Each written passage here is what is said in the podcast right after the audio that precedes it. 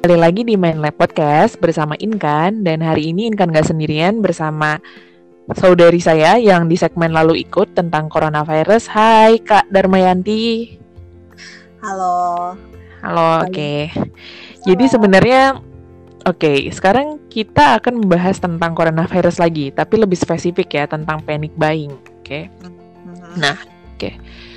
Kan uh, pertama kali di mana sih Kak ketahuan ini coronavirus? Pertamanya itu kan ada orang dua orang dari kota Depok ya mm -mm. itu yang kena dari orang Jepang mm -mm. yang ini pada hari Valentine gitu kalau nggak salah terus ya, kemudian akhir Februari akhir Februari kan ya akhir Februari dia kayaknya melaporkan gitu diri. Uh, melaporkan diri karena merasakan gejala-gejala coronavirus nah saat itu juga orang-orang padahal itu informasinya baru siang ataupun pagi ya dikonfirmasi oleh pemerintah oleh presiden kita bahwa terdeteksi coronavirus. Kemudian banyak dari warga kita yang langsung panic buying. By the way mungkin banyak orang yang belum paham apa itu panic buying ya kak? Ataupun udah paham nih panic buying ini ya oke. Okay. panic buying ini adalah uh, membeli komoditas ataupun bahan-bahan belanjaan dalam jumlah yang sangat besar. Nah, karena penyebabnya mungkin ada dua ya kak. Bisa jadi karena dia takut kehabisan, ataupun yang kedua dia takut harga komoditas itu naik secara mendadak. Itu. Dan lucunya mereka belinya di supermarket, which nah. is itu kan di bawah hukum pemerintah ya dan diawasi gitu harganya. Mm -hmm. Jadi masih mereka nggak mesti takut itu bakal kehabisan dan bakal naik. Mm-mm. Harusnya mereka nggak perlu rasa takut itu sebenarnya. Yeah. Uh, kalau yang nggak bisa dikontrol itu kan seperti yang di pasar tradisional, Mm-mm. kan yang yang dia penjualnya juga beli punya ayam sendiri gitu. Mm-mm. Terus yang punya ayam sendiri, yang punya perkebunan sendiri, yang supply ada suppliernya. Iya. Yeah. Nah, secara psikologi ini tuh bisa dijelaskan loh kak, kenapa bisa ada panic buying.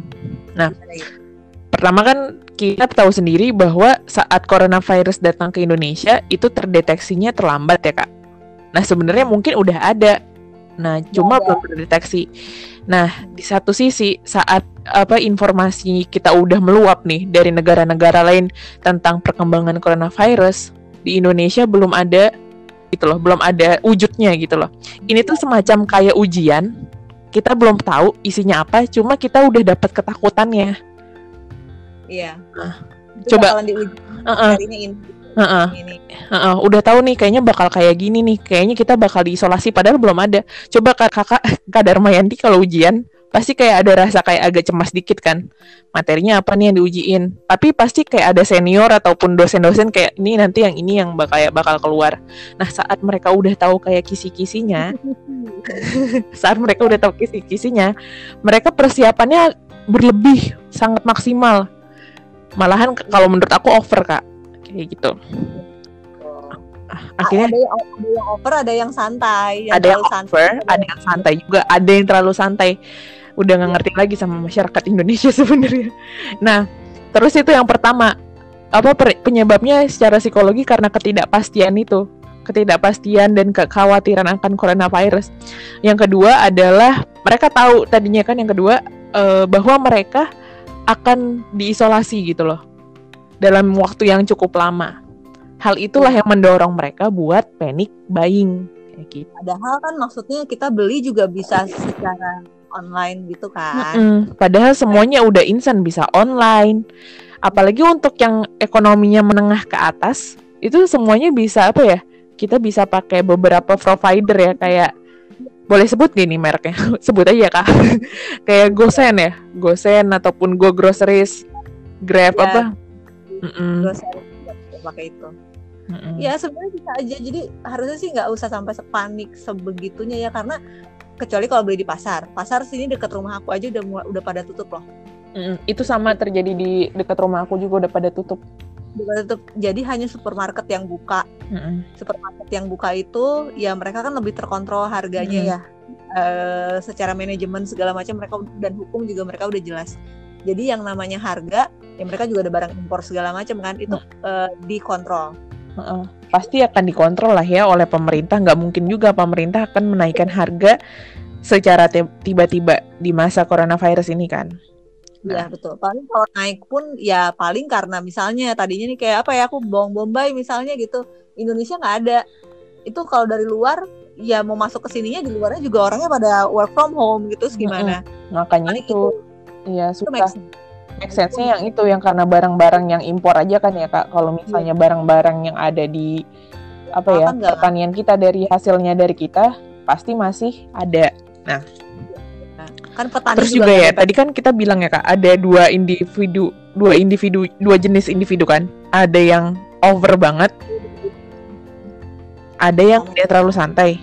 Yang terlalu santai orang ketiga aja deh. Ada yang uh, ada yang pertama orang yang sangat over.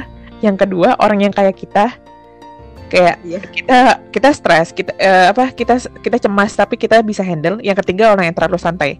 Aku mungkin cuma mau ngebahas dua jenis aja ya kalau orang yang stres banget biasanya karena dia nggak mau menghadapi kesulitan sih kak iya nggak sih kak Iya, dia nggak mau dengan perubahan yang drastis. Dia nggak mau beradaptasi. Uh -uh, dia nggak mau beradaptasi. Dia nggak mau menghadapi kesulitan yang ada di penghujung apa depan di masa depan. Jadinya karena dia secara natural dia ingin menghindari stres tersebut, kan kesulitan kadang eh, bukan kadang lagi ya, kesulitan pasti akan membawa apa ya stres terhadap diri kita sendiri. Ada orang-orang yang ingin menghindari. Akhirnya ya udah dia beli dalam kualitas yang besar. Nah, iya, jadi dia nimbun. Iya, akhirnya menimbun. Nah, dan yang lebih parahnya lagi adalah mereka tuh nimbunnya ini loh. Mereka tuh nimbunnya makanan instan. Iya makanan instan yang bikin mereka juga nggak sehat. Kan? Kamu nggak akan bisa nimbun yang makanan-makanan fresh tuh nggak akan bisa nimbun banyak-banyak. Uh -uh, karena bertahannya cuma sebentar kan. Iya. Justru yang sehat itu kan yang nggak bisa ditimbun. Iya makanya itu. Dan kakak tahu nggak sih kalau misalnya di Australia banyak penduduknya yang uh, panic buying-nya itu tisu toilet. Apa coba kaitannya tisu toilet sama coronavirus? Ada nggak kak? ada jadi gini kalau kan katanya gini hmm. si virusnya itu ini yang orang Jepang ya di Jepang itu kan juga dia dry dry ini apa toilet kan hmm. itu virusnya itu masih ada walaupun udah disiram hmm. udah di flush gitu si toiletnya tetap ada di situ hmm. virusnya nah kebayang nggak kalau yang kayak kita kan basah ya hmm. gitu. jadi mereka tuh e, sebenarnya mungkin ketakutannya adalah tisu toilet itu tisu tuh banyak ini sih ya tisu toilet itu untuk untuk ini untuk mencegahnya juga. Kita kan nggak tahu ya mungkin ada tisu toilet yang antiseptik atau apa yang hmm. macam dibentuk itu seperti apa kita juga kan nggak tahu. Hmm. jadi kalau aku sih menurut aku sih itu karena memang bisa menur, menular lewat kotoran. Bisa menular lewat kotoran juga. Mereka banyak apa ya penularannya uh, Jadi, bisa dari banyak-banyak apa ya namanya dari banyak dari, hal. Dari toilet juga ya ternyata. Bukan cuma dari sentuhan gitu apalagi kebanyakan toilet di luar neg luar negara itu maksudnya luar Indonesia itu toilet ini kan ya duduk ya? Toilet duduk. Uh. toilet duduk tapi bas um, jadi pakai air kan maksudnya? iya pakai air cuman ngebersihinnya mereka kering gitu loh. Mm -mm, nggak pakai itu. ngebersihin pakai air. Mm -mm. jadi hanya itu doang. Ngebersihin uh, dirinya ya. Mm -mm. Gitu. Untuk ngeflashnya ya pakai air cuman ya itu udah di flash juga tetap aja kan bakterinya keluar. Jadi katanya kalau udah di flash tutup dulu baru di flash terus ketika kita mau make keadaannya itu harus kasih nutup tuh. Jadi hmm, etikanya gitu. hmm, hmm. oh jadi gitu ya, kalau misalnya di sana kayak baru baru tahu juga aku kan loh pada udah pernah ke Australia tapi nggak tahu jadi nah nah itu. Jadi hal-hal yang apa ya komoditas yang apa ya tisu toilet lah habis padahal itu masih bisa dibeli juga nanti kan Iya masih bisa, masih bisa. Cuman uh, itu mungkin kalau menurut aku gini kalau tisu toilet itu nggak tahu kalau di sini mungkin nggak masuk ke yang namanya bahan pokok ya. Mungkin di sana nggak tahu masuk atau enggak. Jadi sebenarnya halo halo halo. Eh, jadi tadi kan orang-orang yang kita bahas adalah orang yang terlampau stresnya tinggi ya kak. Bukan stresnya tinggi, dia ingin menghindari stres.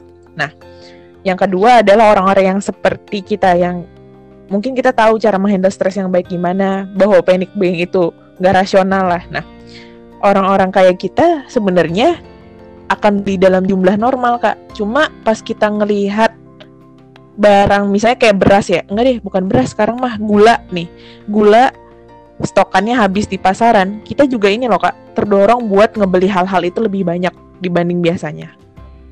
Tapi sebenarnya mm-hmm. itu nggak perlu khawatir karena itu udah dikontrol. Kita kan kita kan ya aku bilang tadi kalau super kalau belinya di supermarket ya nggak mm-hmm. di tetangga. Ya kalau tetanggamu pasti udah nggak ada kali ya udah barang-barangnya buat dia sendiri chip kali. Ya, tapi kalau belinya di supermarket itu logistiknya udah udah jelas udah ya udah jelas gak bakal gak lagi. Bakal habis. Di panic buyingin sama orang-orang kan bahan pangan, hand sanitizer, alkohol swab sama masker. Nah, sekarang pasti banyak orang yang panik juga nih. Gimana cara bikin hand sanitizer? Kakak bisa ngejelasin nggak? Mungkin step-step bikin hand sanitizer itu gimana? Yang baik dan benar sesuai standar WHO. Iya, jadi kalau sebenarnya gini, kalau hand sanitizer yang sesuai standar WHO itu, itu ada uh, empat bahan. Mm -hmm. Yang pertama itu alkohol. Alkohol yang kamu pakai pastikan di atas 96 persen. Mm -hmm. Eh, maksudnya atas 70 persen. Ja jangan 70 lah, kalau 70 nanti takutnya di hasil akhirnya jadi jelek mm. ya.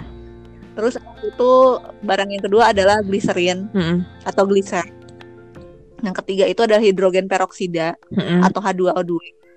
Yang keempat itu air. Mm-hmm. Nah, ini sebenarnya yang kamu butuhin ada lagi satu bahan. Mm-hmm. Ini alat sih. Ini timbangan. Kamu kalau eh, timbangan udah gitu wadahnya yang dari kaca itu kalau kita nyebutnya beker glass. Jadi itu untuk supaya presisi lah gitu uh, bikinnya. Tapi kan susah ya. Orang-orang suruh nyari H2O2, terus suruh nyari gliserin itu juga susah mendingan sih gini kalau misalkan kalian emang di rumah nyuci tangan itu udah paling bagus dia memecah protein si virusnya mm -hmm. jadi sebenarnya cuci tangan aja udah udah udah cukup jangan pakai hand sanitizer kalau misalkan mau keluar mm -hmm. ya pakailah itu kalau misalkan susah nih hand sanitizernya ya udah punya alkohol nggak di rumah. Udah aja pakai alkohol. Dan itu kan udah pasti di atas 70% persen ya. ya itu ditaruh di botol spray ya udah kamu pakai itu aja. Nyari gliserol juga sekarang gliserin juga itu bisa di dari Tokopedia atau Shopee gitu ya kak?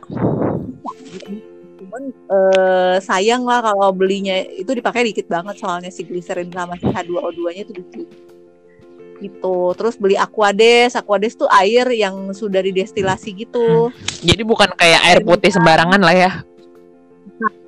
Nah, uh, itu kan agak susah ya. Jadi mendingan sih kalau saran aku ya udah pakai kalau di rumah ya udah cuci tangan aja Terus kalau misalkan uh, harus bepergian dan susah cari hand sanitizer, mm -mm. ya udah punya alkohol di rumah.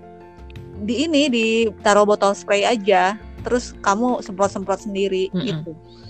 Tapi gitu. Terus kalau misalkan udah pergi-pergi mau masuk rumah, badan kamu dari atas tuh disemprot dulu pakai desinfektan. Desinfektan tuh gimana gitu. nih kalau misalnya buat secara apa namanya uh, manual aja lah yang orang awam aja bisa buat. Awam, mm di rumah kan pasti banyak punya uh, cairan pemutih hmm. ya. Baik clean. Yang ya baik.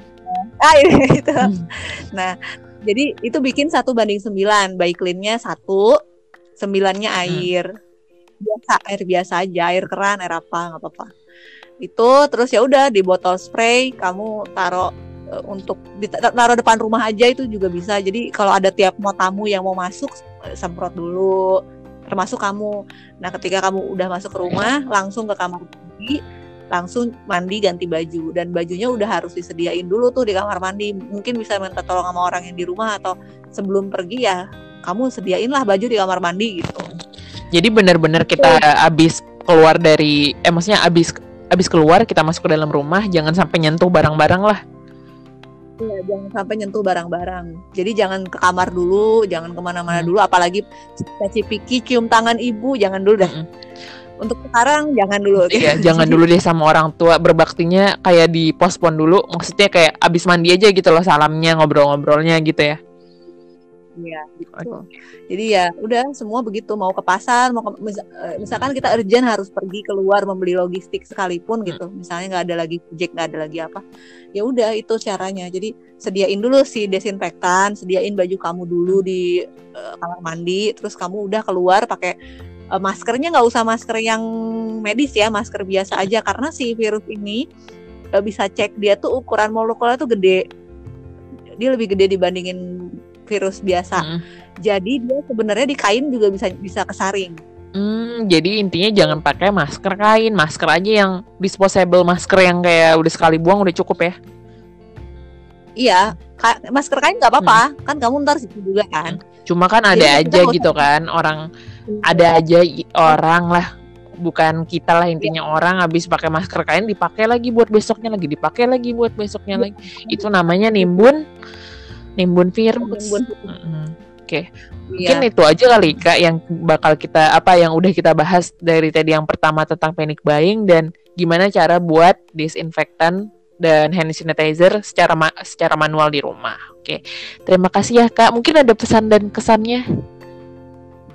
Apa ya intinya sekarang tuh ya sudah yang bisa di rumah aja hmm. please do your part. Oke. Okay. Gitu Jadi stay at home. Ya. Ya, terus kalau harus belajar uh, ya anak-anaknya gitu harus belajar ya udah belajar di rumah aja ini bukan liburan